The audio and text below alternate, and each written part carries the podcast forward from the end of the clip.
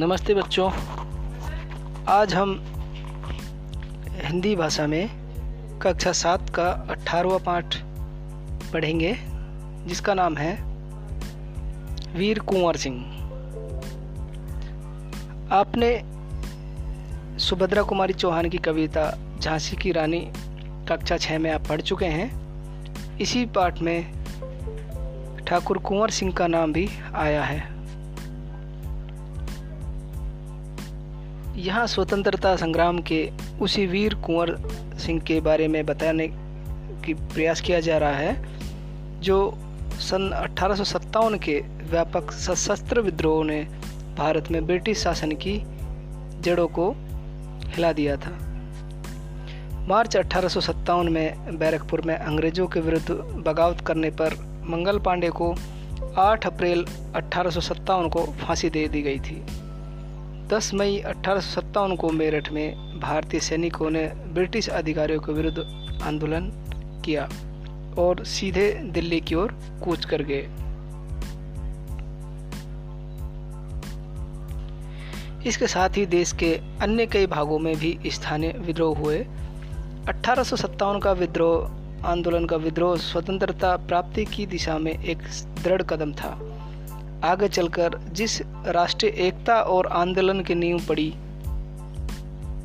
उसकी आधार भूमि को निर्मित करने का काम अठारह सौ सत्तावन के आंदोलन ने ही किया। भारत में सांप्रदायिक सद्भाव को बढ़ाने की दिशा में भी इस आंदोलन का विशेष महत्व है। कुंवर सिंह जैसे वयोवृद्ध व्यक्ति ने ब्रिटिश आंदोलन के खिलाफ बहादुरी के साथ युद्ध किया।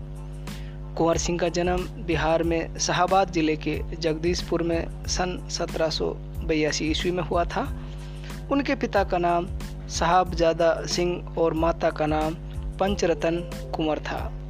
उनके पिता साहबजादा सिंह जगदीशपुर रियासत के जमींदार थे, परंतु उनको अपनी जमींदारी हासिल करने में बहुत संघर्ष करना पड़ा।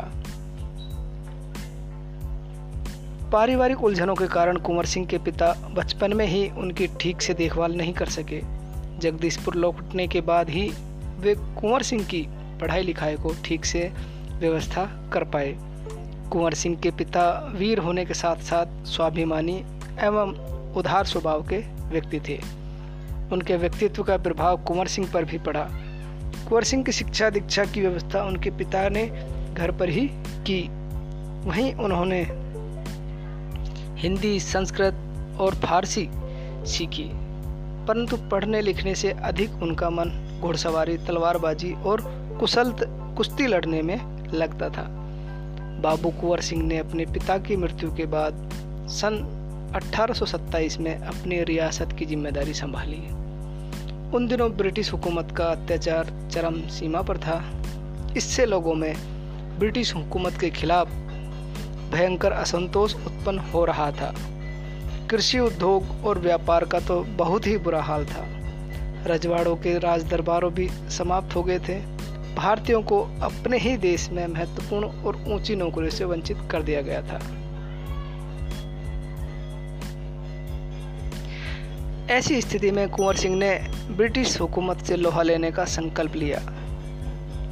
उन्होंने बनारस, मथुरा कानपुर लखनऊ स्था, आदि स्थानों पर जाकर विद्रोह की सक्रिय योजना बनाई।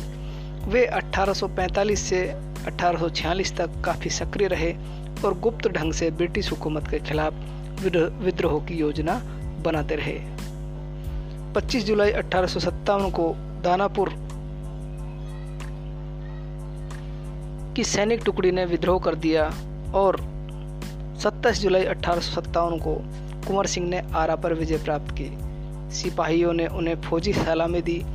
यद्यपि कुंवर सिंह बूढ़े हो चले थे, परंतु वह इस अवस्था में भी युद्ध के लिए तत्पर हो गया और आरा क्रांति का महत्वपूर्ण केंद्र बन गया। 13 अगस्त को जगदीशपुर में कुंवर सिंह की सेना अंग्रेज़ों से परास्त हो गई। किंतु इससे कुंवर सिंह का आत्मबल टूटा नहीं और वे भावी संग्राम की योजना बनाने में तत्पर हो गए। उन्होंने आज़ादी की इस आग को बराबर जलाए रखा। उनकी वीरता की कीर्ति पूरे भारत में फैल गई। कुंवर सिंह की इस विजय यात्रा से अंग्रेज़ों में, अंग्रेज़ों के होश उड़ गए। कई स्थानों के सैनिक एवं राजकुमार, राजा कुंवर सिंह को की अधीनता में लड़े। उनकी अगुवाई में लड़ते रहे। इस प्रकार ग्वालियर, जबलपुर के सैनिकों के सहयोग से सफल सैन्य रणनीति का प्रदर्शन करते हुए लखनऊ पहुँच गए। अंग्रेज़ों और कुंवर सिंह की सेना के बीच घमासान युद्ध हुआ। उन्होंने 22 मार्च अठारह सौ अट्ठावन को आजमगढ़ पर कब्जा कर लिया। अंग्रेज़ों ने दोबारा आजमगढ़ पर आक्रमण किया। कुंवर सिंह ने एक बार फिर आजमगढ़ में अंग्रेज़ों को हराया। इस प्रकार अंग्रेज़ी सेना की परास्त कर वीर कुंवर सिंह 23 अप्रैल अठारह को स्वाधीनता की विजय पताका फहराते हुए जगदीशपुर पहुँच गए। किंतु इस बूढ़े शेर को बहुत अधिक दिनों तक इस विजय का आनंद लेने का सौभाग्य नहीं मिला। इसी दिन विजय उत्सव मनाते हुए लोगों ने यूनियन जैक अंग्रेज़ों का झंडा उतार कर अपना झंडा फहराया। इसके तीन दिन बाद ही छपरी छब्बीस अप्रैल अठारह को यह वीर इस संसार से विदा होकर अपनी अमर कहानी छोड़ गया। स्वाधीनता सेनानी वीर कुंवर सिंह युद्ध कला में पूरी तरह कुशल थे। छापामार युद्ध करने में उन्होंने महारत हासिल की थी। कहा जाता है कि एक बार ही, एक बार वीर कुंवर सिंह को अपनी सेना के साथ गंगा पर, गंगा पार करनी थी। अंग्रेज़ी सेना निरंतर उनका पीछा कर रही थी, पर कुंवर सिंह जी भी कम चतुर नहीं थे। उन्होंने अफवाह फैला दी कि वे अपनी सेना को बलिया के पास हाथियों पर चढ़ाकर पार कराएँगे। फिर क्या था, अंग्रेज़ी सेनापति डगलस बहुत बड़ी सेना लेकर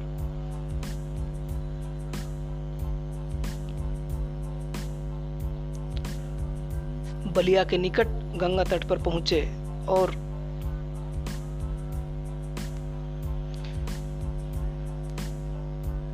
कुंवर सिंह की प्रतीक्षा करने लगा। कुंवर सिंह ने बलिया से सात किलोमीटर दूर शिवराजपुर नामक स्थान पर अपनी सेना को नाव से गंगा पार करा दिया। जब डगलस को इस घटना की सूचना मिली तो वह भागते हुए शिवराजपुर पहुँचा। पर कुंवर सिंह जी की तो पूरी सेना गंगा पार कर चुकी थी। एक अंतिम नाव रह गई थी और कुंवर सिंह उसी पर सवार थे। अंग्रेज़ सेनापति डगलस को अच्छा मौका मिल गया। उन्होंने गोलियाँ बरसानी आरंभ कर दी। तब कुंवर सिंह के बाएँ हाथ की कलाई को भेदती हुई एक गोली निकल गई। कुंवर सिंह को लगा कि अब हाथ तो बेकार हो जाएगा और गोली का जहर भी फैल जाएगा। उसी क्षण उन्होंने गंगा मैया की और भावपूर्ण नेत्रों से देखा और अपने बाएँ हाथ को काट कर गंगा मैया को समर्पित कर दिया। कुंवर सिंह ने अपने ओजस्वी स्वर में कहा, हे गंगा मैया अपने प्यारे को यह अंतिम यह अकिंचन भेंट स्वीकार करो। वे निर्धन व्यक्तियों की सहायता करते थे। उन्होंने अपने इलाके में अनेक सुविधाएँ प्रदान की। वीर कुंवर सिंह ने अनेक कुएँ खुदवाए और जलाशय भी बनवाए। कुंवर सिंह उदार एवं अत्यंत संवेदनशील व्यक्ति थे। इब्राहिम खां और किफ़ायत हुसैन उनकी सेना में उच्च पदों पर आसीन थे। उनके यहाँ हिंदुओं और मुसलमानों के सभी त्यौहार एक साथ मिलकर मनाए जाते थे। उन्होंने पाठशाए, पाठशालाएँ और मकतब भी बनवाए। बाबू कुंवर सिंह की लोकप्रियता इतनी थी कि बिहार की कई लोकसभा लोक भाषाओं में उनकी प्रशस्ति लोकगीतों के रूप में आज भी गाई जाती है। बिहार के प्रसिद्ध कवि मनोरंजन प्रसाद सिंह ने उनकी वीरता और सूर्य का वर्णन करते हुए काफ़ी लिखा है। तो यह हमारे वीर कुंवर सिंह जिन्होंने अठारह सत्तावन के स्वतंत्रता आंदोलन में काफ़ी योगदान दिया और उनका योगदान काफ़ी सराहनीय रहा है। तो आज बच्चों, हमने इस पाठ के माध्यम से उनको समझने का प्रयास किया। मुझे उम्मीद है आपको भी इस पाठ में काफ़ी समझ आया होगा। धन्यवाद।